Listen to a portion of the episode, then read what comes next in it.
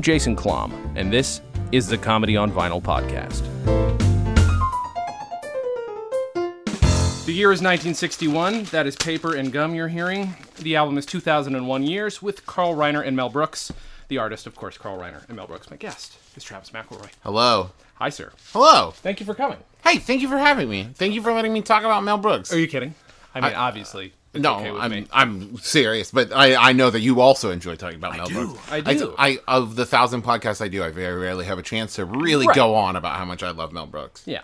Well, that's just it. Like, and I, I have a podcast where I can if I want.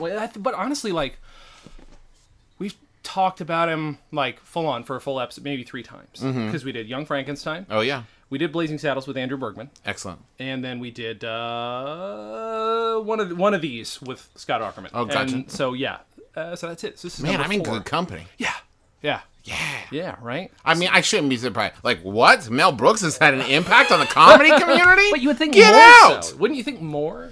I, you know, I do, but I, I would bet that most Mm-hmm. people have either seen or enjoyed a Mel Brooks movie or a Mel Brooks something without like knowing who made it. Mm-hmm. That's you know what I mean? true. Especially like in my generation, I bet there are lots of people who have seen like Robin Hood Men in Tights, for example, and we're like, "Oh, I saw that when I was 15." It's like, yeah, did you laugh? Okay, great, that was Mel Brooks. Mm-hmm. Yeah, yeah. You know, I, I bet there's stuff like that where it's just people didn't know. And I actually, I don't know about you, I came to the albums in the reverse. Like I, I saw like the movies, Mm-hmm. Yeah. and then I actually read the book version that he and Carl Reiner did in like '98. Really? I want to say that was just like a transcript Yeah, yeah, of like the 2,000 year old man stuff, and then I listened to the album. I didn't know there was a book. That's Oh yeah. I love it. might still have it somewhere in my house. So good. But it was just like written jokes, Mm-hmm. which even I, I was like, "This is great." I was 15 in '98, so I was like reading it, laughing my ass off. Mm-hmm. Yeah.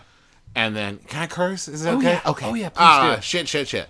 Um, and so then going back and listening to the albums and add on top of that delivery. Yeah. And I was like, Yeah. oh, okay. Right. This That's is- so funny. That's where you fucking started. Yeah, I came. I basically went backwards down the timeline to But- get to the albums. Even as an actor, though, like that shit is not easy to interpret always. No, not at all. Because you're if you're not, I'm I'm I'm assuming you're not Jewish, as I No, am not. So I'm not. raised Jewish, not raised in New York. Neither of us. I mean, I was raised upstate New York, but it's a totally different environment. No, environment. I was raised in West Virginia. yeah. like, so. Yeah. but I was also raised in a very like comedy centric family. Like right. my dad was like showing us, you know, Marx Brothers and Mm. and uh, uh, from like Mystery Science Theater 3000 Mm-hmm. and like Marx Brothers and like Three Stooges to like uh, I'm d- like I'm looking on your wall. I see like news radio. We watch that like all of these things that I wouldn't necessarily say that like when I saw it at 10 was something that I was seeking out. Mm-hmm. Right. Mm-hmm. But more my dad being like, I think you'd like this, and was never pushy about it, and it was never like,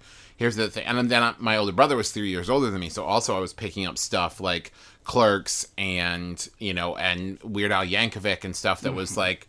Actually, maybe I was a little too young for. Mm-hmm. Sure. But like, They Might Be Giants was like, I came to They Might Be Giants because Justin was listening to They Might Be Giants. I was like, what is this? Yeah. But so he, with Mel Brooks, it was especially like once I actually started listening to the comedy albums, but even reading the stuff, Mm-hmm. I was like, okay, like I had a feel for it mostly because I'd seen the movies too, Okay. so I kind of had a had a, like a a framework to build it on. But Mm-hmm. even then, you really miss out on the flow of, especially when I'm like 15 and I'm not even taking into account like the really improv nature Mm-hmm. of like their interactions. yeah, that's the other thing. Yeah, where it's just like I'm reading it, going, "Oh, this is a funny script," Right, you know, right, and then it's like, "Yeah," but when you hear him do it, you go, "Oh, what?" Ah, and he just delivers this amazing punchline where you're like, "Oh, he's a genius." Yeah, yeah, yeah, yeah. he's a literal genius. Like he's a comic genius. I have so much trouble picking it apart though, because I know obviously you know they've done the, and if if you know I mean it's the kind of thing that's born out of improv, Mm-hmm. but eventually you do it enough and it becomes like oh let's do this bit. I can't tell at what stage they are listening to the and again the one that you picked was 2001 years, which is the second 2000 year old man album because we've already done the first one. Oh, there we go. Blah, blah, blah. Jack Dolgen, writer on uh, Crazy Ex Girlfriend. He's the other person. So, Ah, so there we go. Uh, yes, indeed, good company. Um, so yeah, you can I I just I can't tell where this is, and there's actually a few. It's kind of poorly edited. There are a couple really shitty cuts in it. Oh yeah, in, Yeah, yeah, in the album, yeah. But like, did you do you remember these sketches from reading them? Any of these ones? I don't know if any of these are in the book you have. I feel like I remembered the 2000. I think it was all 2000. I think it was like the book. I think was called "The 2,000 Year Old Man in the Year 2000." yes. I believe. So. And there was an album that came out at the same time. yeah. So I think they were only 2,000 Year Old Man stuff, but there Mm-hmm. was stuff like you can all go to hell except Cave 76. Was like I think that's Yeah, in yeah, there, yeah. like that stuff, and like where did singing come from? Like those kinds of jokes. I feel like were in there. Yeah. Um, yeah, but like I, even that, like I said, like I can remember them either from listening to them the first time Yeah. or from the book, mm-hmm. And then listening to it again now at 32, where I was like, God, he's a, like his delivery is so good. Because this is the thing I was thinking about listening to it again this week, where I was like, well, how has this impacted me specifically? Like, aside from the fact that Blazing Saddles is my favorite movie, and I've seen it a thousand times. No exaggeration. There's not hyperbole. I've literally seen it a thousand times. I watch it once a week, um, because I have a lot of free time. I podcast, so I, Yeah, what am I doing? yeah, yeah. Um, so except for that, I was like, how does this impact me? And I realized, Mm-hmm. listening to it, Mel Brooks has this genius level ability to tell the stupidest joke Mm-hmm.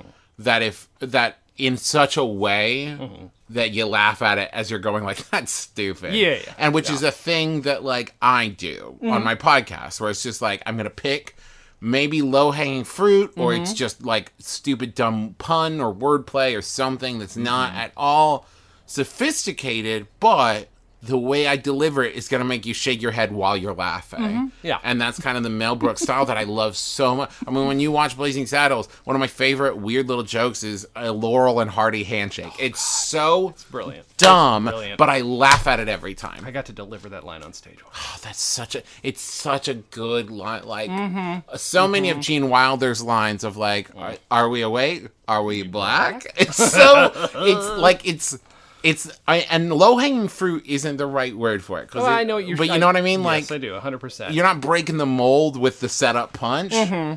but like you just put a little bit of spin on it as it went out enough to mm. make people go like oh you oh i can't oh you got me Right. Yeah, yeah, yeah. I mean, my favorite shit has always been that. Like, it, it, groaners are okay with me. Yeah. I mean, that's how I fell in love with Conan O'Brien's Yeah. work. I love him because exa- I like half the time his punchlines. It'll it'll be a half laugh and then me saying asshole because I think he's an asshole. Uh, what I think it is is I think uh, to translate it from a different art form, Mm-hmm. I've always thought, and many people do. This is not revolutionary for me to say it. That in order to play a really bad dancer in something. You have to be a good dancer. Mm-hmm. Yeah, yeah. Like to watch like Danny Kaye stumble around a stage sure. is because he's a genius. Mm-hmm. So to do a groaner, to do bad jokes well, you have to really know how to tell jokes. Mm-hmm. Yeah. Like because lots of people do bad jokes. Sure. But to do bad jokes in such a way that make people go, "You're a genius," it's like, oh, okay. Like that. Like when you see Zach Galifianakis deliver like a punchline, and you're like, yeah. "You son of a bitch!" Like Yep. that was like Yep. you. I I knew that joke was coming a fucking mile away, and your delivery was so good Yeah. that I'm gonna laugh at it for the next like ten years. You know. His, I'm trying to think. Off of his special, Chixie Dicks might be the dumbest one. Oh, yeah. and but again, I fucking it kills me because again, he's committed to it. Yeah, and Demetri Martin does the same thing Oh, yeah, where his yeah. lines are like, "I'm da, da," delivery," and it's Mm-hmm. just like, okay, yeah, like yeah, like I could just see you sitting down and going, "That's dumb," and writing it down as you're laughing, and then you delivered it in such a way that you're like. I'm telling this joke, Yeah. and I'm not apologizing for it. I'm not, and Mm-hmm. that like that's. I think that's what I love so much, and I get really defensive when people talk about like Blazing Saddles, and they're like, I don't know that it's still like, isn't it racist? And I'm like, Oh okay, God. one, Oh. if, if you think that, watch it. Yep. Because the whole point is it's it's that it's not. Like the Yeah. whole point is that it's Yeah. not. Like Yeah. it makes you so frustrated when people say that because it's like, no, like the whole point of the movie is that you that it's not racist. And, but it's just that idea of like, it's you you take a thing Mm-hmm. and you do it in such a way that it's genius. Like Mm-hmm. I can't remember what I was talking about before the whole racist thing, but like, but that oh, that's it. That you take these jokes that are dumb, but you string them together in such a way that also underneath it you're telling a really great know story. King Arthur, did he exist? Did you know? Oh, him? yes. Arthur and King the Knights Arthur of the Round a Very important man. Wasn't only a king. What do you mean he had He a owned four apartment buildings. He, he was some man. He did. And, uh, and the Knights of the Round Sure. Table existed? No round table. There was no round table? Only when he ate with his family was a round table. Yes. And when guests came, knights came, they would open it up and put in the leaves. so it was King Arthur of the oval table. Oh, I see. I see. And is it true in those days that the knights were, were so gallant they would really fight for a Yes, lady's was- handkerchief? Oh, it- a handkerchief was one of the big fights. They really. You happened to stumble on one of them, one of the terrible fights of the. When a lady would lose a handkerchief, two knights would go at each other on horses with long spears, you know, and run at each other and go to kill each other to get that handkerchief. Why was that? Because there was no Kleenex. I see. Once a knight got that handkerchief, he blew his nose pretty good. Yes, I, I never had a handkerchief. When did? Oh well, I, I don't want to ask you about the the origination Sure. of the handkerchief, but Like that's the thing. If you, especially the my two favorite Mel Brooks movies are uh, Blazing Saddles and um and Young Frankenstein. Sure. And the two of them together, especially to me, Blazing Saddles is even without all the jokes, is a good, interesting story. Yes, right. And I think that might be where we kind of lose the thread in later Mel Brooks movies. Yep. Especially like if you look at like uh, Dracula Dead and Loving It to a lesser extent, Robin Hood Men in Tights, which I still love. Mm-hmm. Sure. There are it's just joke, joke, joke, joke, joke, joke, joke, joke, joke, which is fine. It's the airplane infusion that he yeah, help. It's not his yeah. fault necessarily. Well, and I also think that much like most examples. Oh, I remember what I was going to say now. Not apologizing for it. Remind me in a 2nd Mm-hmm. But it, I also think it's uh, it's one of those things where I I think that this is the death of comedy in general. Mm-hmm. Is when you get somebody who's so funny. And their first like four movies, they've got people looking over their shoulder going, I don't know about that. Mm-hmm. But they make so much money and they're so popular that by their fifth movie, everyone's going, just do whatever you want. Why did we ever second guess you? Mm-hmm. And then so their fifth movie is shit because no one's pushing back. No one's saying, you can't do that, you can't do that, you can't do that. yeah. And so, like, when you think about some of my favorite stories from Blazing Saddles are like when they were like, you have to cut the fart scene. And he was like, oh, yeah, definitely, definitely. And then didn't do it. Yeah, yeah. But that idea of like telling jokes in such a way that you're not really apologizing for the punchline. That you're mm-hmm. not saying, I know this is dumb, Right. but that you're saying like, here's a gift. I'm giving you, I'm going to mm-hmm. lob you a softball. You're going to laugh at it. You're welcome. Right. And that's the same thing you hear in like 2000 and 2001 or the uh, 2006 month, whatever, old mm-hmm. man is that he, he makes jokes in such a way that it's like it's like when your dad especially now for me because he was recording these in the 60s and now it's you know 50 years later that like he's telling a joke that's a little bit like so for example in this one there's the uh, queen alexandria and murray joke. Yes, Yeah, right? Yeah, and yeah. it's a little bit of like okay he's doing a little bit of like jewish stereotype as the Mm-hmm. punchline Sure. uh, but then it's like you know what though? Like Yeah. He's, he's not saying anything bad. Oh, no, no. It's not like he's he's crossing into offensive. Sure, sure, sure, no. And there's a little bit of you know modern day guy who's like, oh, but you're just doing an impression for a punchline. I don't know how I feel about. But then it's like, but the joke is so good. sure, it's solid. And Yeah, he- it's like okay, yeah, fu- go for it, man. and he's a Jew, so I mean, Yeah, he, gets he can break. do it. I mean, there there are. We maybe don't need to talk so, as much about the Psy- psychiatric society sketch, which is just Yeah. stereotype after stereotype. Yes. Which that's definitely, and there's a lot of like straight up based on the ethnicity. It's like, okay, well, it's the '60s. I'll forgive him because I love him, and he's not Bill Cosby, so he didn't rape anybody. Yeah, okay, cool, fair. great. Um, you know, But also, I would say that even then, and I'm not going to defend doing impression as punchline. yes, right, right, right. But it's also like if you're thinking of it more of like being put on the spot in an improv scene, Sure. Mm-hmm. more than like I wrote a thing, it's hilarious, I'm doing an impression of an Indian guy, yeah. but more your scene partner going, here is an Indian gentleman to answer, course. and you're going, okay, now I'm doing an Indian guy, Uh-huh, I uh-huh, guess. That it's like that's like more of how I see Reiner and and Brooks doing their stuff. Mm-hmm. Um, now whether that's true or not, I don't know how much of it was beforehand, like him going, "Hey, by the way, I'm going to do this to brush up on that impression." Mm-hmm. But I'd like to think it's a little bit more of the like and catch and going, "Oh, okay, great." Yeah. Um, Yeah. because that's my understanding of the birth of the 2,000 year old man was yeah. it was a party thing that they used to do for people at parties Same to make them laugh. Newhart, yeah. yeah, and then somebody was like, "You should do that on stage," and they Mm-hmm. were like, "Oh, okay." Um, but so like, but even then, it's I don't. Mm, it's offensive in that he's doing an impression of, of an ethnicity that he is not. Yes, sure. But I don't think it ever skews into offensive because it's offensive. I don't think so. Mm-hmm. No, it's not intended. It's offensive for nowadays. Yeah. and they're definitely. I am not Indian, so I. Yeah, that's the big one for me. Like, I'm not Indian, so I'm not going to feel the hurt that you're going to feel if you're Indian. Yeah. So this is going to mean something totally different. But that's the only. Like, there are a couple like, oh, they're all short, and it's like, oh, okay, okay. Yeah. Yeah, there's a couple of those, right? That's, but you know, and again, I'm not. Again, I do not want to shit on the album because, again, I'm. Uh, It's it's also it's like 63 when it came out. 61. 61, yeah, yeah, yeah. When it came out. So like as terrible as this sounds, the fact that he's not throwing slurs out left and right is like Yeah. Hey man, he's way ahead of his time. Well, like here's the thing: we know that the man is not a racist. We Yeah. know that the man writes brilliant, beautiful anti-racism stuff. So Yeah. it was a. This is like Borscht Belt shit, just exaggerated. Yeah. and and this is just what they were used to. I mean, uh, Blazing Saddles like Mm-hmm. is so not racist, but you you it's like Archie Bunker in that way of Yeah, like yeah, yeah. well you use the terminology Mm-hmm. to really drive home like if you're writing a racist character, which there are throughout Blazing Saddles, like sixty percent, seventy percent Mm-hmm. of the of the characters.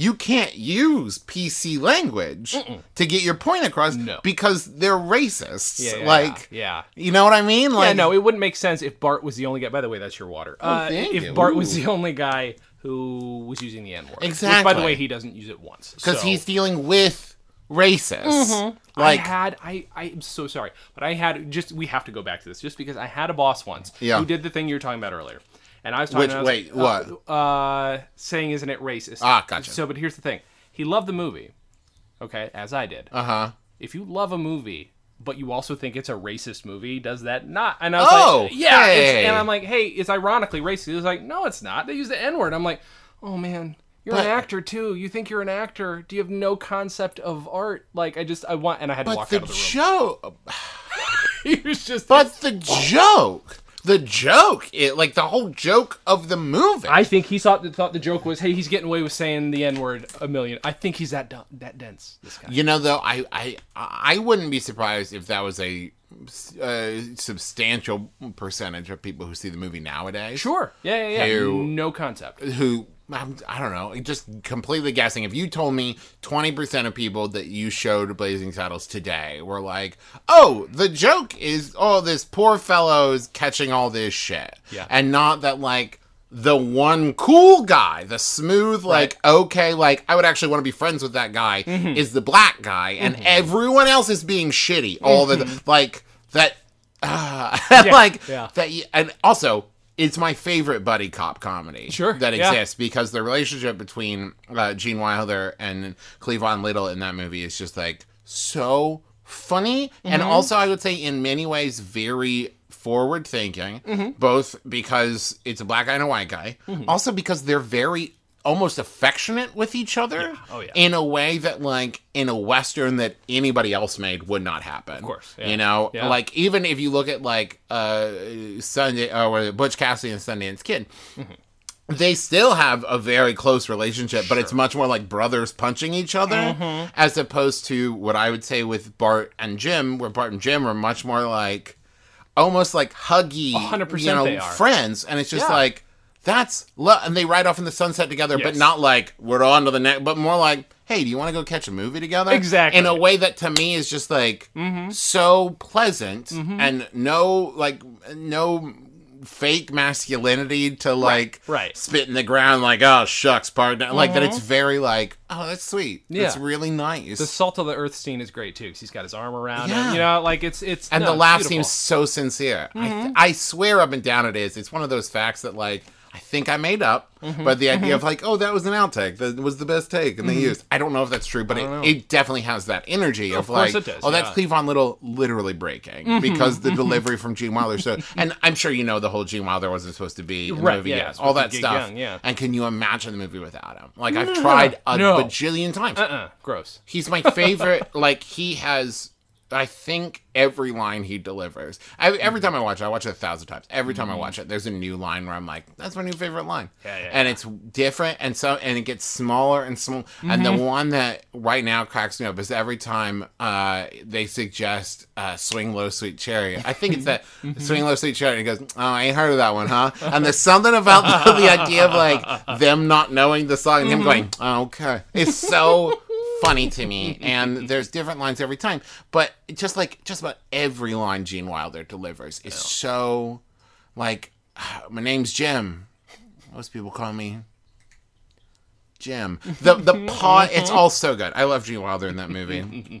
and the fact that then uh Young Frankenstein exists because they did that movie together and Gene Wilder was like, I have an idea for another movie. No, and they came out same time basically. Yeah. not long after each No, other. and it's so good. It's. Uh, I'm sorry. Now we we're just we're down the fucking Blazing Saddles path. In this Yeah, I'll get back to talking about the- the okay. album, but- you did have another thing you said remind you of, but I didn't know what it was. I was supposed to remind you of. No, that I I remembered it. It was not apologizing for jokes Mm, because that's the thing is and and okay for both both because the jokes in Blazing Saddles are dumb and stupid and jokes that he does in general are dumb and stupid. Sure. but like in a good way. Uh, Let me clarify. But like especially in Blazing Saddles where there's stuff that I imagine even at the time Yeah. was like.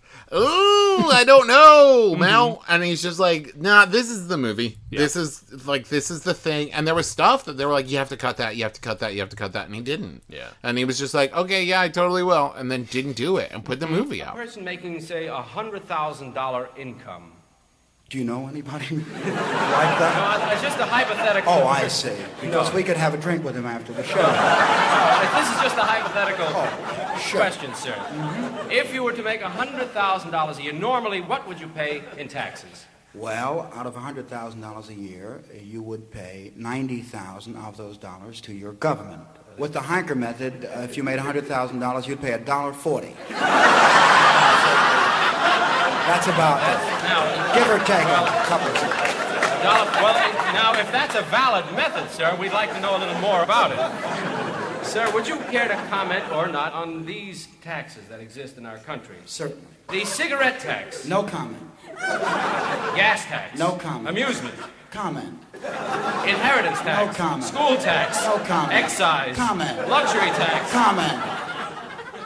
That all you're going to say, sir? That's about it. I said neither comment or no comment. And it's stuff like that that's like really makes me respect a dude who's like, it's not funny if we don't do that. It's not funny that way. And especially like to move on to a different Mel Brooks movie that I love, mm-hmm. I I always thanks to High Anxiety, I always end up mm-hmm. comparing Mel Brooks and and um, Alfred Hitchcock. Yeah. because I think both of them had this vision for Alfred Hitchcock. It was like what is tense, what is you know scary and anxiety inducing. I think for Mel Brooks, it's like what's funny and what's comedy. The idea of like if you take this frame out, if you mm-hmm. make the fart scene 10 seconds shorter, it's mm-hmm. not funny anymore. It has to go on so long as to be ridiculous. Mm-hmm. And then it's stupid. Yeah. You know, like the Candygram thing in Blazing Saddles is dumb. but if it was anything else, it wouldn't be as funny. It would be a different movie. Yeah. And so I, I just I think of it the same way. And when you think about a guy, it's almost annoying. It's almost upsetting that he is both a f- hilarious writer, um, a pretty darn good actor. I'm not gonna say great. Right. He's not like uh, Oscar award winning Sure, guy, sure, but for comedy, real good Yeah. and like apparently one of the greatest improvising minds of like his generation in comedy. Well, I think he actually set up a lot of comedy for a fall, or in terms of like, in terms of people's uh, perception of comedy. Because I think for a long time, any popular comedy has always been assumed by the masses until behind the scenes was a thing that all comedy was improvised, Like, all of it. And it was for him, you know. Yeah. And to have that sharp of a mind, I mean, this is, like, I mean, we didn't see. You know, this kind of thing in terms of improv wasn't like as big a thing until like a Robin Williams comes along Right. 20 years later and blows people's fucking minds. Same I mean, of thing. even now, like right now, Mm-hmm. if if if Mel Brooks had been born 1983, he'd be doing a podcast with Carl Reiner. Mm-hmm. Oh, sure. You Yeah. know what I mean? Like it, that's what it, they would be doing the 2,000 year old man podcast, Mm-hmm. where every week they would just get together and Carl Reiner would ask them questions that Yeah. their listeners wrote in and asked them, Yeah, yeah. and that's what they'd be doing, and they'd Mm-hmm. be touring across the country with live shows, and it and like my brothers and I would do my brother my brother me, and people are like. How do you write it? And we're like, we don't. yeah, yeah, yeah, yeah, yeah. We do the question, and we're not even playing characters. Right. Like add on top of that, like mm-hmm. characters, and Yeah. it's it's so impressive to me. But like that's the thing is like it, it if it was scripted, it's impressive, and when it's improvised, it's unbelievable. Yeah, yeah, yeah. You know what I mean? Because it's mm-hmm. just like it. w- It's easy to make because if you really listen to it, because I mm. did, I listened to it like four times just preparing for this. If you really listen to it, what you would expect to hear is a stock joke that he has injected uh-huh. old timey stuff into to make it seem like he's mm-hmm. making it specific to the question. Right. And I would say that's like mm, 40% of the mm-hmm. stuff. Yeah. But the other 60 is like, oh, you're making plays off of the question. Like you're Yes. Listening and responding. You're not just like, here's a joke Yeah. and I mentioned saber-toothed tigers in it. Right, right, right, right. Like you actually like listened. Mm-hmm. the like the, the the writing joke. The mm-hmm. Shakespeare was a terrible writer Yeah, yeah, yeah, yeah. like is I think if you wrote that down, people would still be like, "That's amazing." But then to like be like, "Well, hold on, Mm-hmm. you say he's a great writer. He's not a great writer. There were blots all over the. You can't read it. It's his M looks like an N. Genius, like Yeah. genius, a genius joke mm-hmm. delivered on the fly. and he's leading Carl Reiner down this path too, where Carl Reiner's like not sure where he's going. He's also good at picking up, but I think in, on that joke in particular, he's like, where the fuck is he going with this? I also think like- I don't want to just sit here too, by the way, and mm-hmm. just be like Mel Brooks, Mel Brooks, Mel Yeah, Brooks, yeah. Mel Brooks, because I think Carl Reiner is one of the greatest straight men, of course he is. ever in the history of comedy. Because you listen to him do this, and I think a really underappreciated straight man skill is the ability when you have a zany partner like Mel Brooks to bring it back in tight and be like, uh, there, like there's one moment that really stood out to me, and uh, Mel, there they talk about the knights fighting over women's handkerchiefs, and the, the joke ends up being spoiler alert that the reason they fight over the handkerchiefs is because there's no Kleenex. so dumb. And God damn it. it's so good. Uh, Mel Brooks starts to say something, and then you hear Carl Reiner say, "I'm not going to ask you about the history of of hank or the That's right. invention of handkerchiefs." That's right, that's right. Instead, and just whoop keeps it moving, and you're like. And you know, if you really think about it, if you really check in with yourself in that moment and think, "Do I want to hear more about handkerchiefs right, Mm-hmm. Right. now?" I'm like, "No, No, He made that it. joke. It was a great joke, and then Carl Reiner's out. You know you what I mean? have to because Mel Brooks is a notorious fucking little thunderball. Yeah. like I mean, and by all most accounts, at least on Sid Caesar show, an asshole. Yeah. you know, and I'm Well, sure he because that's the thing. You know? he, knows what's fun. Like Yeah, that's the thing. If you That's ever laughter on the twenty third floor, is that? I never remember what number it is. Laughter on the twenty whatever. Yeah, it's yeah. the play Neil Simon wrote about the Sid Caesar writers' room, and it's just this idea of like.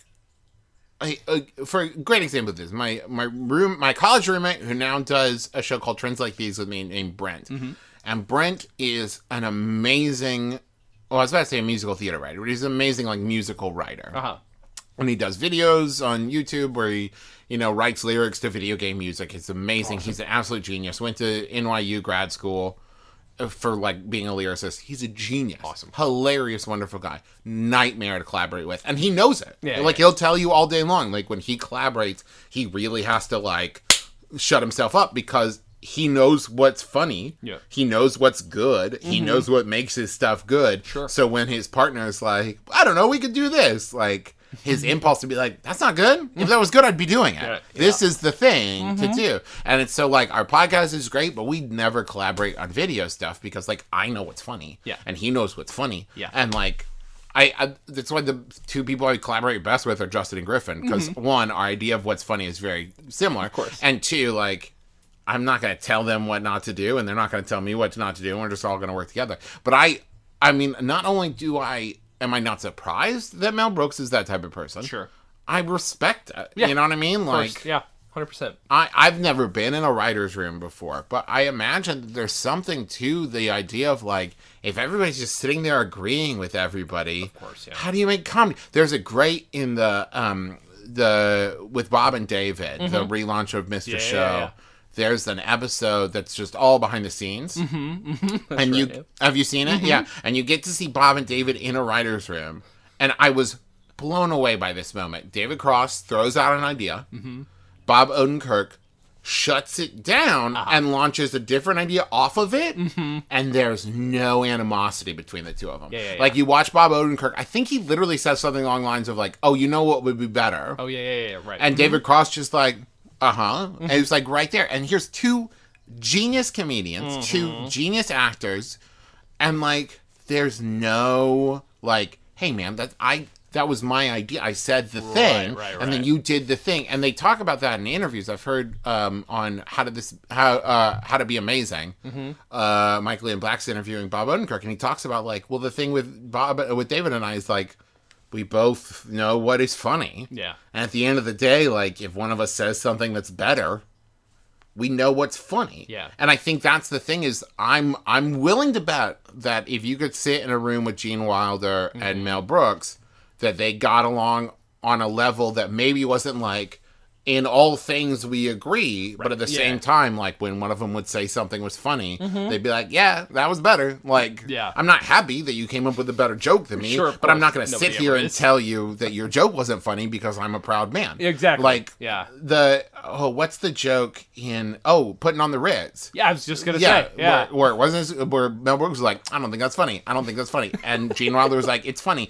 and pushed it and fought enough that Mel Brooks was like, I just wanted to see if you would fight for it. Sure, of course we'll do So it. good. It's and so it's like, yeah, that's probably Mel Brooks' relationship with a lot of people. Yeah, yeah. Where it's just like, okay, like you got to prove to me that you know what funny is, and then I'll listen to you. Right. Again, and that's just like if, if he is this fucking tornado. Yeah. Like it's your job to get inside the tornado Yeah. and join up and see if and again if it, if it fucking sticks then he's gonna be fine.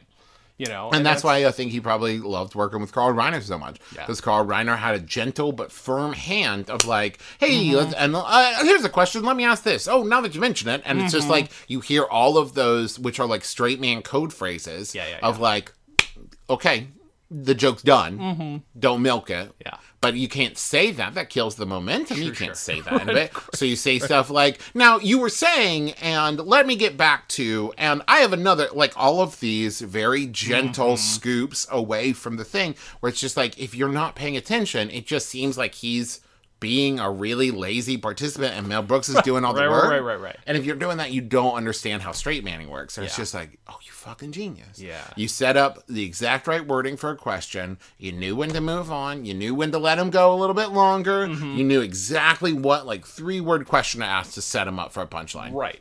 Like that's a skill you can't teach. You can't because especially since the worst straight man in the world, and a lot of people are bad straight men or bad straight people. You know what I'm saying? I understand Okay, and bad straight people is that they want to laugh here and there too. Yeah, yeah, yeah. You know, I'm a terrible straight man. I can't do it because I want to laugh. I want the joke. Sure.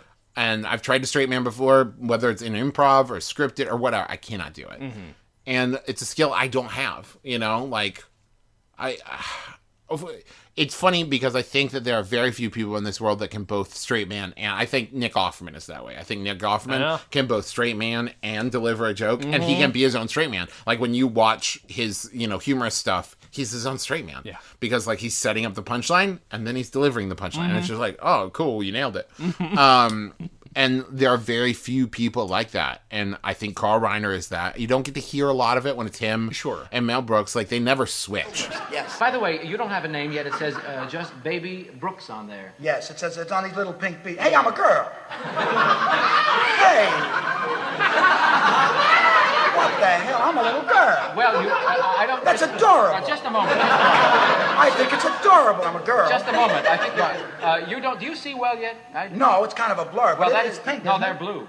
Oh. You're a boy. oh. Well, that's all right. I'll, I'll play ball and get drunk and things. I'll, I'll be fine. You don't mind being a boy? No, it's, it's Burt Lancaster. What is he? He's a boy. Oh, that's good. I'll, I'll be like him.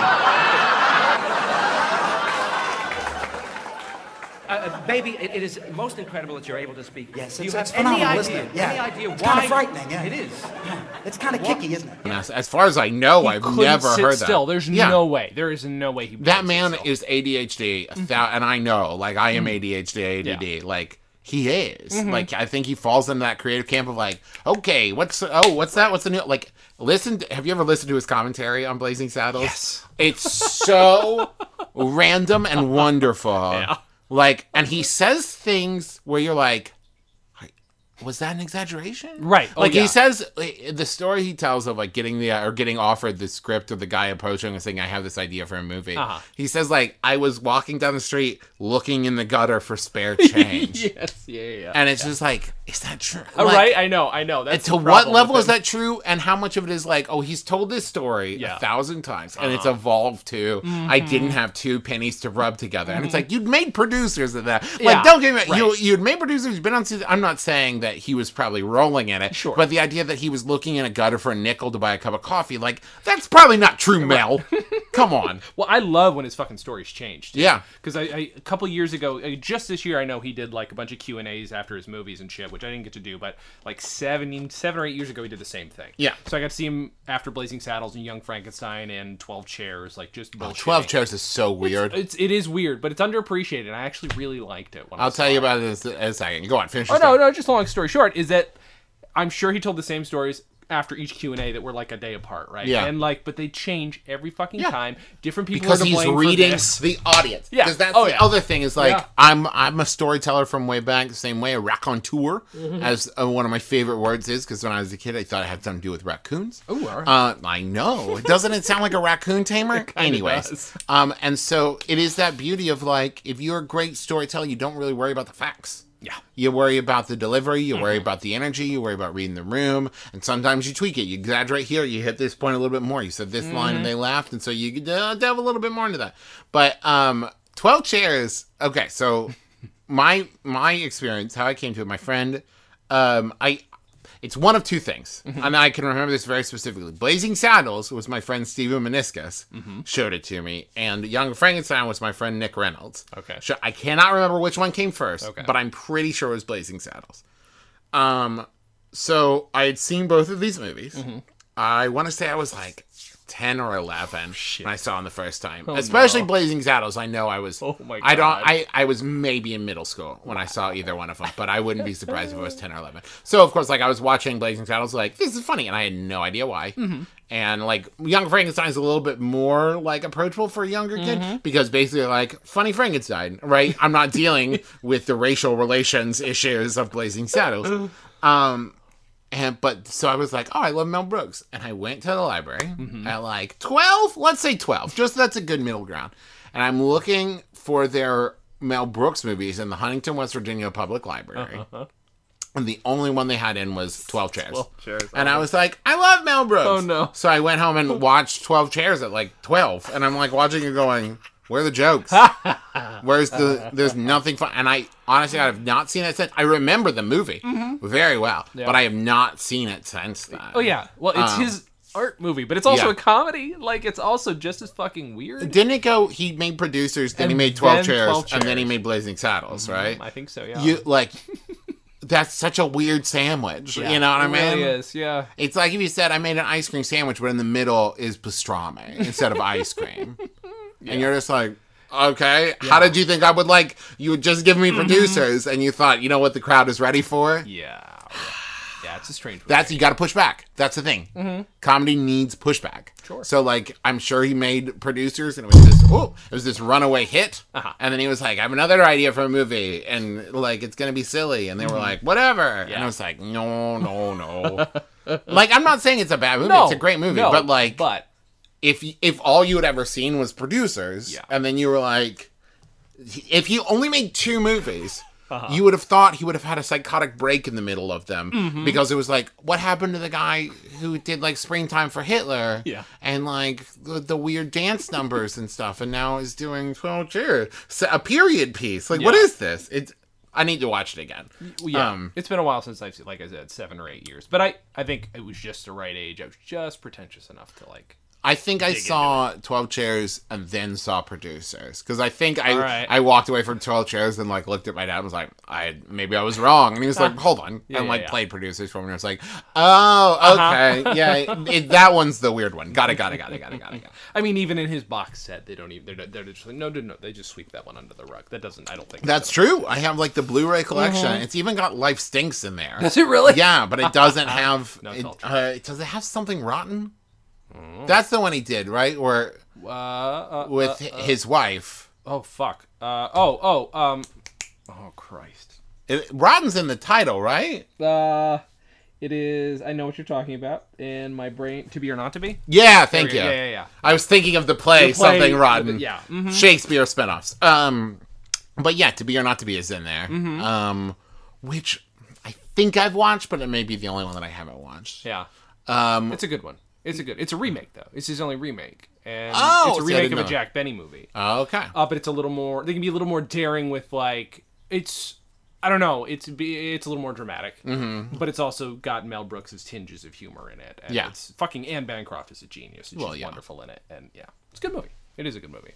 It's it's no Blazing Saddles, but there is no Blazing Saddles. No. It's the best movie it's ever. it's and I hate to say this to you because I'm a fan of his entire Mm-hmm. uh, its, its entire portfolio of work, but I do think that he he really fit well into the time period at which he was making like Blazing Saddles and Sure. the producers and that and I definitely still man I still think that man's relevant don't get me wrong I love his stuff Sure. but like I don't know That- like it's hard because I knew the Mel Brooks that was Mel Brooks when my dad was my age Yeah. Yeah. and I'm looking at my friends in like high school talking about how much I love Mel Brooks, and they're like the Dracula Dead and Loving It guy, and I'm like, Yeah. mm, hold on, uh, not, uh, please ignore that. And it is a weird, like if you look at his entire career as a whole, Mm-hmm. it is a weird collection of stuff. Like the history of the world is such a weird piece. Yeah. To try, like that was another one that I watched with Nick Reynolds, way too young, Uh-huh. and it's just like. How do you describe that to somebody who haven't seen it? Or it's just like it's basically a series of sketches. Yeah. But then it becomes a story, and then it all ties back in together, and characters that had never met are back and connect. And you know, it's weird. Yeah. Um, Yeah. uh, mm, but like the his Same whole, silent movie though. Like I That's mean, he true. gets to make these weird art pieces. They are art pieces. I mean, people are just gonna be like, "Oh, this is a parody movie." No, no, not not a. That's not all Mel Brooks does. And b, they are fucking weird art films. Well, He's it all went off the rails at Spaceballs. Yeah. I mean, because Yeah, I think he did. Spaceballs, Yeah. and Spaceballs was hugely popular. Sure. And I imagine that everybody was like, we want that again. And, and so then you have Dra- Dracula Dead and Loving It, you have Robin Hood Men in Tights. Sure. But I think that. Because I also think that people know Blazing Saddles, Mm-hmm. they know, especially Young Frankenstein. Sure. But then I and producers, of course, everyone knows now because of like the remake and Right. the thing. But like silent movie is one that like Nobody. it's so weird Mm-hmm. and like oh but man marty feldman oh, he's genius. oh god and oh yeah, it's marty feldman uh uh dom deluise and mel brooks Mm-hmm. and the three of them it shouldn't work because they're so all three bombastic. Yeah. Like there's not a straight man in there, mm-hmm. but it's such a cartoon movie. Yeah. It's a live action cartoon, which are mm-hmm. my favorite things ever. It's why I love Mighty Boosh so much. Uh-huh. It's why I love Mel Brooks comedy so much because it's just a live action cartoon where it's just like, oh, we did a candygram joke. Like, cool, mm-hmm. go for it, man. Whatever. I ain't gonna tell you not to do it.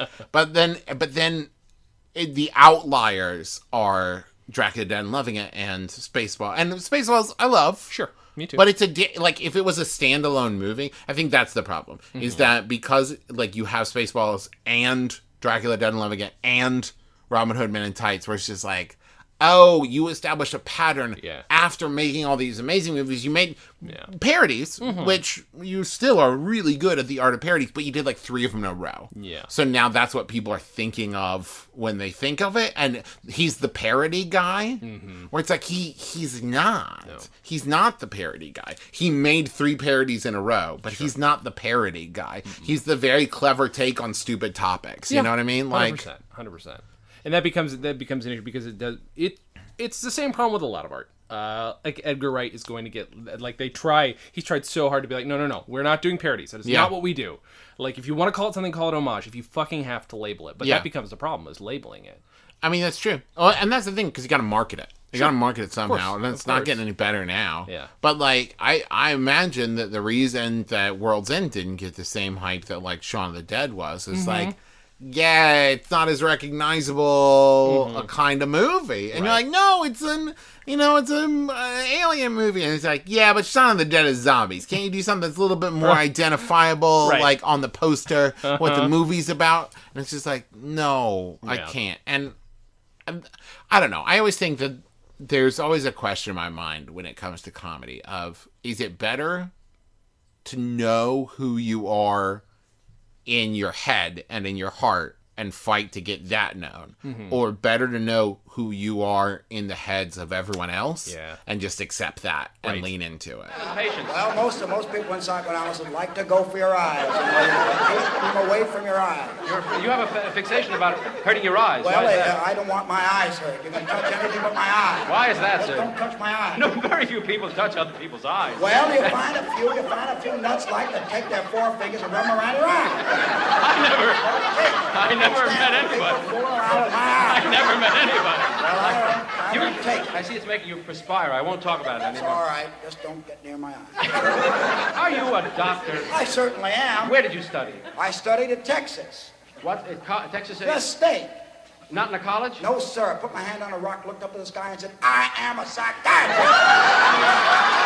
Other words, you ordained yourself, in other words. Exactly. Well, I, That's the only way to do it. You have to have enough confidence in yourself. Don't get near my eyes. I'm not. I'm You're just, getting near my eyes. I was really scratching my own Oh, head. I'm sorry. That's amazing. Are you the guy who, like, for example, are and love him to death, but are you Steve Martin Mm-hmm. and you make The Jerk and you make you know all those movies, and then you're like, but in my later years, I'm gonna write Picasso Lapin Agile, Mm-hmm. and I really want people to recognize the fact that like I know what I'm doing, which he does, and he's an absolute genius. Mm-hmm. Sure. But like, or do you go like? Yeah, I'm the guy who was the jerk, and I'm a wild and crazy guy, and that's my thing. Like that's, and I'm not saying he's wrong. sure. Like I will say that I now know Steve Martin as like the genius level writer and comedian. Yeah. Especially after Born Standing Up. That's a completely different thing. Sure, sure. But um but or do you go like I'm gonna milk this for 50 years as Mm-hmm. long as I can, and I'm gonna be, you know, Don Rickles has never been like, yeah, but when will people appreciate my poetry? You know what I mean? Like, he's the insult, you know, sourpuss guy, and he's still doing that. Uh-huh. He's still, and he's like had a, like a six or seven decade career out of it. Yeah. and it's like, okay, great. There's something to respect about that. There's also something to respect about the guy who's like, I, you know, I did insult, you know, like, you know, just curse word, women are terrible comedy Mm-hmm. for the first 20 years. And I, and that was just who I was. And I don't want to be that anymore. And now I want to be the guy who's like producing children's theater. Like, cool, man. Yeah. Like, I, I, I don't know. It's, it, and so then when you look at Mel Brooks, it's interesting because especially with the big big surge of like the producers there was a part of me that was sitting there going like but that's the old stuff mel mel you're just doing the producers again uh-huh. you did it on broadway then you did it but then it also brings all these new people into the mel brooks fold Sure. that i can say the producers guy mm-hmm. and everybody fucking knows what that is. Yeah, that makes sense. Yeah. You know what I mean? So it's like I'm not gonna sit there. It's like the closest I come to being like the elitist fanboy of like, yeah, but if you listen to his old stuff, like I'm I'm that guy very rarely, but I find myself being that guy sometimes with Mel Brooks, where it's just like where people talk about where people talk about the uh you know the Young Frankenstein musical, and it's like okay, but like. I've known about Young Frankenstein since I was ten, so like, Yeah, yeah, yeah, yeah. keep it to yourself. and but the thing is, is like, I'm not gonna tell people not to love the thing that I love. Yeah. And I'm not gonna hate on the guy that I love and say like you sell out. Like I don't think that's it, man. Mm-hmm. You're still relevant. People still know who you are. Yeah. I mean, the Star Wars Force Awakens comes out and everyone's like, maybe it's time for Spaceballs too. yeah, and I'm yeah, like, that's my hero. Yeah. And people are still talking about him. Yeah. Like. I want to be the goofball that something comes out that I talked about 30 years ago, and someone's like, "We'd really love your take on this again." It's like that's gotta feel great. I want to be that guy. Mm-hmm. Yeah. And so I don't know. I go back and forth sometimes of looking and going, I, he's a genius, and like I see him do this comedy, and I listen to it, and it's genius. And then like he's the guy who's like, you know. uh, In an interview, be like, I don't know. Do you want to make a Blazing Saddles musical? And I'm like, Oh God, no, no, no, no, no, no, no, no, no. I know. I'm very torn about that. Yeah, but Honestly, I am. I, I, I, would, am too. I would watch it. I'd have to watch it. Because here's the thing. Uh-huh. I- Here's why it's scary. Mm-hmm. If it's good, Uh huh. it's gonna be great. Yeah. Like if it's great, it's Yeah. it's it's gonna be like, oh my god, that's amazing, right? Yeah. But if it's if it's okay, it's Yeah. gonna be terrible. I know. You know, like that's the problem. Is it- Well, I mean, when you're- adapt anything, you got to stick the landing, or you got to not do it. And you're making a musical where you have to say the N word so many times that that's Well- that's a bigger risk, I think. That's the other thing, man. It's Yeah. like how do you how do you make it now and uh-huh. not neuter? The whole point, Right. Of like the whole point is that everyone's saying it. That like, except for like the that like rather than your traditional like I don't want to. We talk about Blazing Saddles so much, but the idea of like, as opposed to your traditional cowboy western where there's one bad guy mm-hmm. and then like the whole town rallies behind the sheriff. Everyone hates the sheriff. like that's genius. Mm-hmm. And like the whole point of it is that everyone's terrible and in the end they're just not as terrible. Mm-hmm. Like the line "We don't want the Irish" makes me laugh so hard, both as an Irish person uh-huh. and as like that they're sitting there saying like, "We'll take the slur and the slur, but we don't want the Irish." And it's just like that's so funny to me. That's not funny if you don't say the slur in the slur. Of You know what I mean? Yeah, yeah, yeah. And so you can't tell the same joke and have someone cough every time someone's supposed to say the N word. like yeah, that yeah, can't be your joke. Is like we never actually say it. And like, mm-hmm. oh my god, no, yeah, no, no. I, yeah, uh, you, you you make a very good point. You know what I mean? Strong argument for it not happening. And and that's the scary thing is like Yeah. I think that twenty percent of people in my mind that's like, isn't it racist? Is like you can't make Blazing Saddles again. I know. You know, like eh, because, and I, I, I don't think you can make a movie like Blazing Saddles now. I think Mm-hmm. you can make a send up. I think you can make a lampoon. You can do that, Mm-hmm. but to do it like Blazing Saddles, where if you even if you ignore all the stuff that's beautiful and lampooning about it, it's still a really good movie. Mm-hmm. Yeah. I don't think people are equipped to make that now. I think people make parody, Yeah. and I think people make, you know, stuff that makes fun of stuff. Mm-hmm. But like, you don't really see that like expert lampooning where you come away going, "Man, I laughed a lot about that." And now I'm thinking about race relations. Huh? I Uh-huh. Right, didn't think. I'd think about race relations seeing a Mel Brooks comedy. I was laughing at the drunk in the jail cell, and only then did I think how weird it was that like that Yeah. kind of thing just doesn't really get made anymore because people assume people are dumb Yeah. and won't get it, and maybe twenty percent of people won't get it. Sure. Yeah. But maybe there's like a fucking twelve year old kid who's watching and who's like, Yeah. oh, I didn't. I've never one realized something like this could be funny. Mm-hmm. Two, I've never even thought about the fact that like 30 years before I was born, it was really hard to be a black man in the world. Yeah. You know, Yeah. if you're a 10 year old in West Virginia and like this is your first experience of like almost firsthand point of view, seeing a minority being hated Mm-hmm. Yeah. by people that you saw in the opening intro number be very pleasant with each other. Yeah, And yeah. it's like, oh. I'm never going to experience that, but I get to see this man who's a good guy who I like with these people who seem nice being mean to him. Mm-hmm. Yeah. And that was like a huge revolutionary thing for me of like, Mm-hmm. oh, it might suck to be a person of color. And like Yeah. that that I don't think that that kind of thing that would have gotten lost, lost in the shuffle. Like Yeah. it would have been so blown out of like the comedy would have been blown out of proportion. and It would have mm-hmm. been so silly and there, it would have been all Candygram jokes. Mm-hmm. And like you would have lost like ugh, I don't know. There's there's so many and and there's also jokes like you said rape twice. I like rape.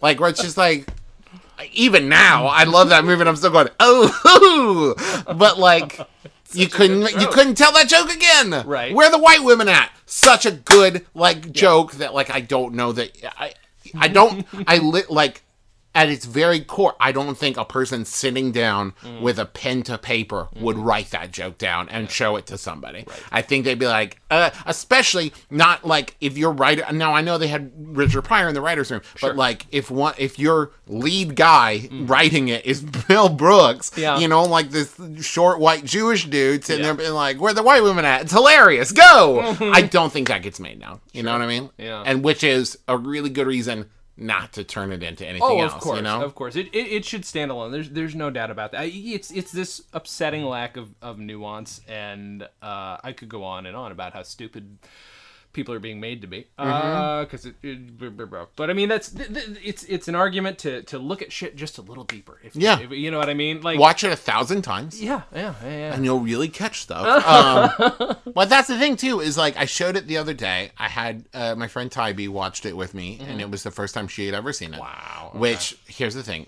You should never watch that. That was my like. Oh, I shouldn't watch this movie with people. Like I'm, I'm, I can't, I can't do it because I sit there the whole time and somebody starts to say something like, like, "Hold on, shut up, shut up." yeah, oh, He's about to say something really good. Shut up.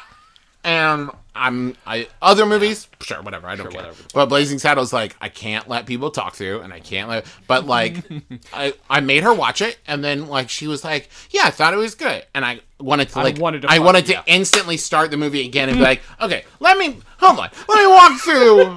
Like how beautiful the joke is, and how well they stick the landing on this joke, and and she even got it. Like that's Yeah, the thing. yeah. She liked the movie and wanted to watch it again, and I still wanted to sit there and be like, oh, but I, I don't think you understand how funny. Uh, the it's really funny. Um, Do you think if you and I watched it together, we'd be like p- p- uh, player piano robots laughing at exactly Oh, the same time? a thousand percent. yeah, yeah. It's um, I'm my wife uh, has actually decreed that I'm not allowed to watch it with people who haven't seen it before, Mm-hmm. uh, or her, because I will, I will say every line three seconds. Oh, before. sure, sure, yeah.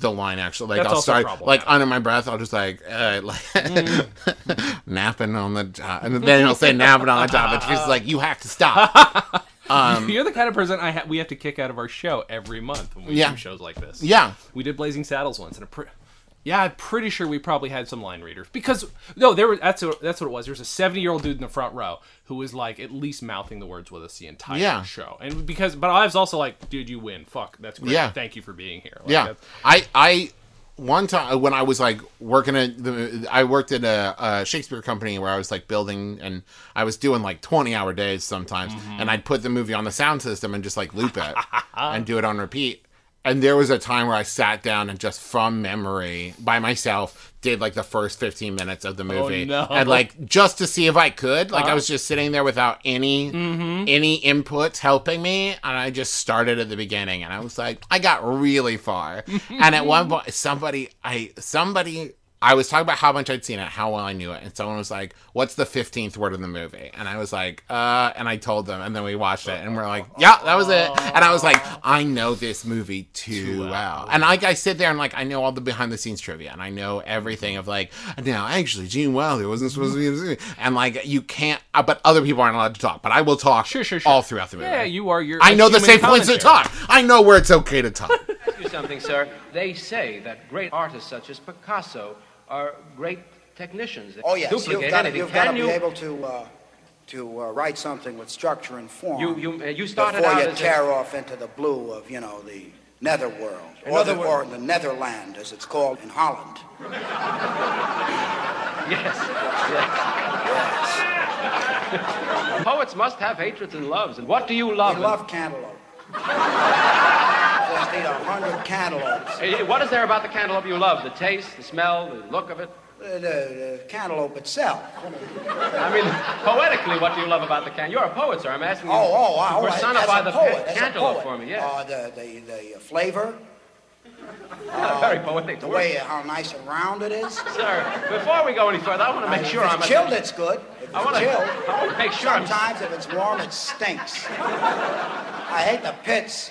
I love the inside, the meat. A good one. I hate a green one. So one time I was watching it and I uh, and I was watching it with the Mel Brooks commentary and I got frustrated because Mel Brooks wouldn't shut up so I could watch the movie. so I had to turn off the commentary. I was like, no, no, no. But if you ever get a chance, Uh-huh. Have you ever listened to the commentary for Robin Hood Men in Tights that No, he does? I don't even own that movie. It's weird. Is it? Well, because he's very rambly. sure, sure.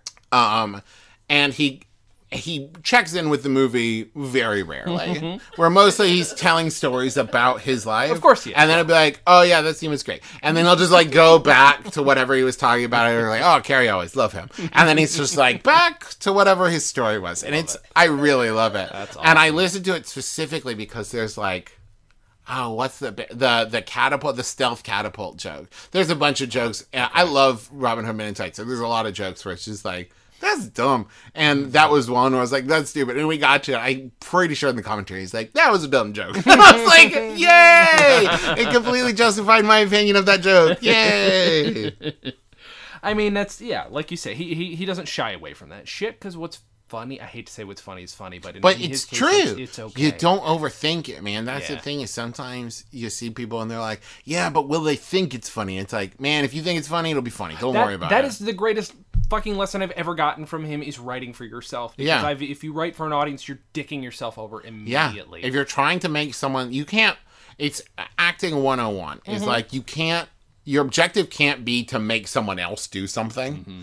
Or your objective can't be a be verb. You can't be funny. Yeah. You know what I Yeah. mean? Yeah. Because how do you act be? How do you act right. Mm-hmm. being funny? Right? You have to say like, oh, I've just said it completely backwards. You have to try to get something from the other. And so, right, but right, like you can't be funny. And so I think that what I love about Mel Brooks style is I think he's just trying to make somebody laugh. You know what I mean? Mm-hmm. Yeah. And and in a way, let me rephrase. Okay. He's trying to make someone laugh at him. Yes. He's not just trying to make somebody laugh. He's trying to get a laugh for him. Mm-hmm. Like the same way that I do, not to compare myself to my personal comedy hero, but the idea of like, I both want you to laugh, but I also want me to get a laugh. Mm-hmm. Yeah. You know, like the thing is like, it's great if you laugh at this, but it's more important to me to see you laugh at the thing I said. Right, Like I, I picture Mel Brooks telling a joke, really leaning in and looking at the person's face yeah, yeah, yeah. And being like, I'm gonna watch you laugh at my joke. I'm gonna mm-hmm. drink in your laughter at my joke. And and like that's that to me is like a great comic. And also like and I I put all these words in Mel Brooks' mouth, but I I see a lot of I love stand up and I, I love live comedy, I love comedians in general. And I think you can really tell the difference between people who are doing it solely because they like the attention mm-hmm. and people who are doing it because they like the attention and they also love the sound of laughter. Right. Yeah. And I think that Mel Brooks to me strikes me as the kind of guy who's like, yeah, of course.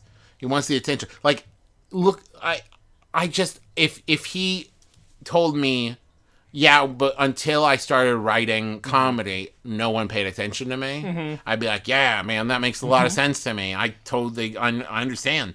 Until I started doing podcasting, like nobody knew who the F I was. And so, like, if you told me, like, oh, he started writing it and suddenly for being funny, he was gaining all this attention mm-hmm. and then he just couldn't stop because it was very addictive to, like, all the attention. And be like, yeah, mm-hmm. yeah, man, totally makes sense. Right there with you. I'm, Yeah, yeah. I'm right in there with you. Mm-hmm. Um, I mean, honestly, it's the same. uh, And the, the same rule applies to fucking podcasts, obviously, because if you were doing podcasts thinking, "Is this funny?" Oh, nobody would ever do a podcast Yeah. ever.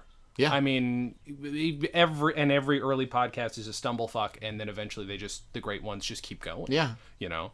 Uh, I mean, my mom. I, uh, my well, my mom is not the person I was trying to say. My wife. Um, my wife always says to me whenever we're about to do a live show um, for my brother, my brother, and me, I get really, really, really nervous because suddenly it goes like I'm recording in like my office at home while like I've got Futurama on mute in the background, uh-huh, and like then suddenly I've got like an audience of people in front of me, and she always says like, "Well, just make Griffin and Justin laugh. Hmm. Like that's what you're doing on the show. You can't hear the audience. You don't worry about them anyways. Of course, yeah. So just worry about making your brothers laugh, and it'll be mm-hmm. fun. And that's what I do every time I go on stage now with my brothers. Is I'm looking at them. You know, I'm doing the thing. And to bring it back to our original point, mm-hmm. like listen to the album.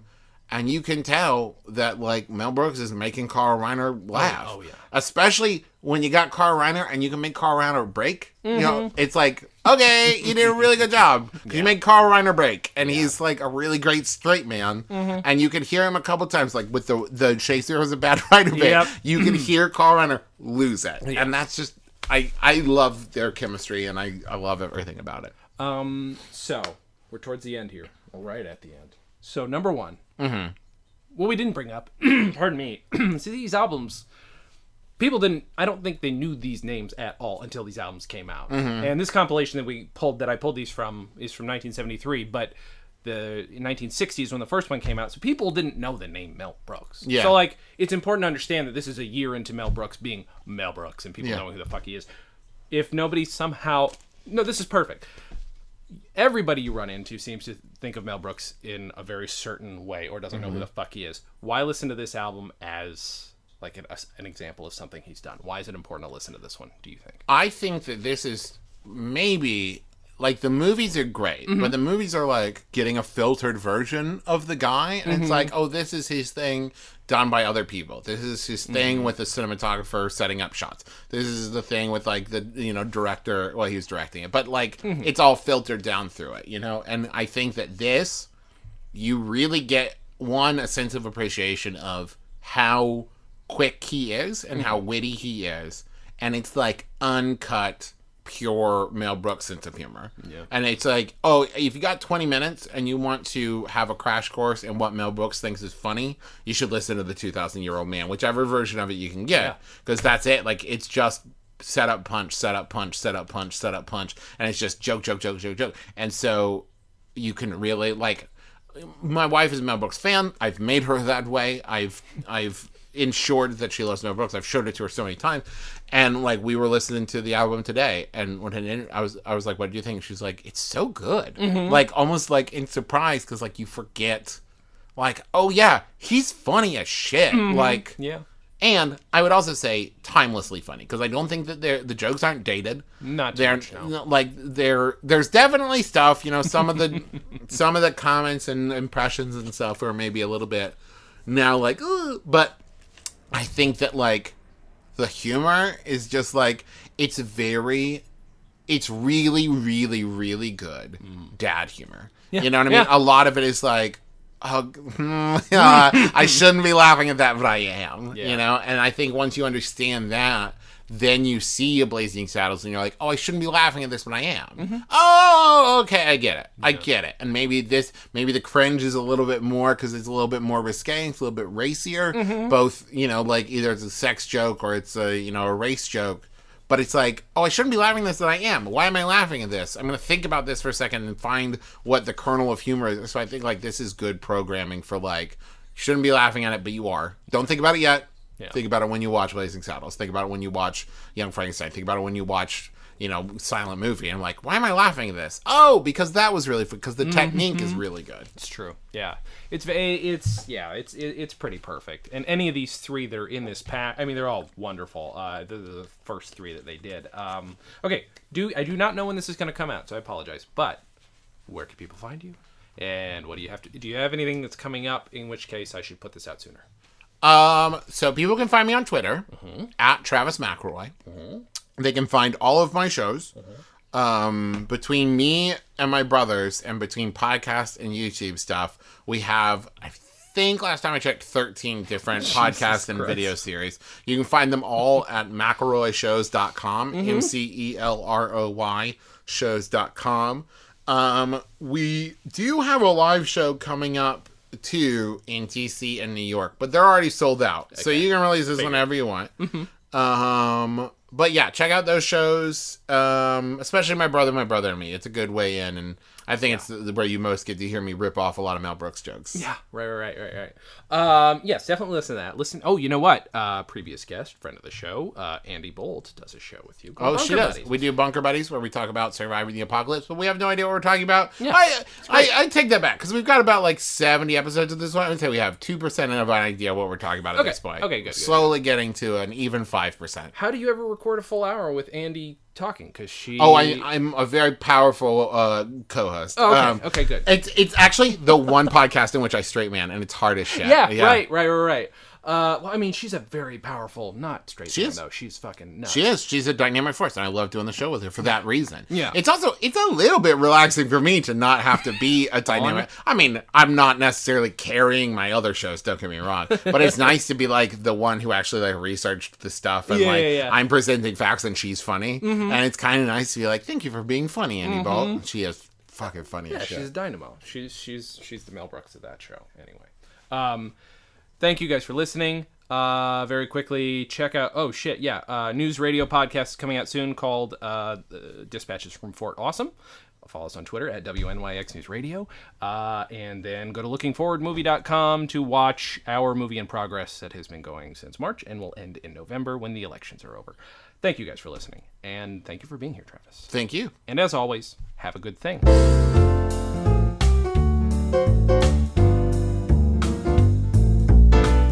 Comedy on Vinyl is a production of Stolen Dress Entertainment. It is produced by Mike Worden and is hosted and edited by Jason Klamm. Our theme song was composed and performed by Richard Levinson. Please visit stolendress.com to listen to our other podcasts, read our blogs, read our tweets, watch our videos, and read our books. Please subscribe on iTunes, and if you like us, give us a five-star rating and a nice review. You can find us on facebook.com slash comedy on vinyl, Twitter at comedy on vinyl, and find everything else at comedyonvinyl.com.